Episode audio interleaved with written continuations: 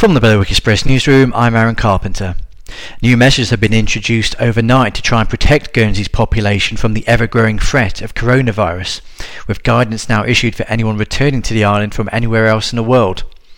While there was previously free movement between the bailiwick and the UK without any requirement for self-isolation, that has now changed with immediate effect.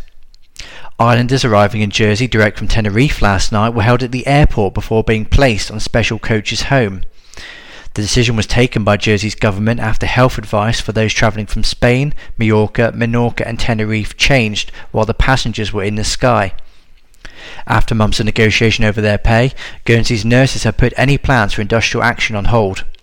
The RCN says it wants to reassure its members and the public that no re- industrial action will be held whilst the COVID 19 outbreak is present.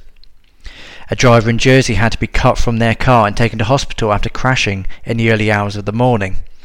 Fire and rescue officials were called to help paramedics free the individual from their vehicle at 4am. For more on these stories and all the latest news, go to bailiwickexpress.com. Your weather mainly sunny this afternoon and at highs of 11 degrees.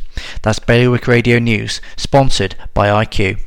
IQ, the Channel Islands' only official Apple premium reseller. See their full range of Mac notebooks and desktops. IQ, your local Apple expert. Liberty Wharf, Jersey and High Street, Guernsey.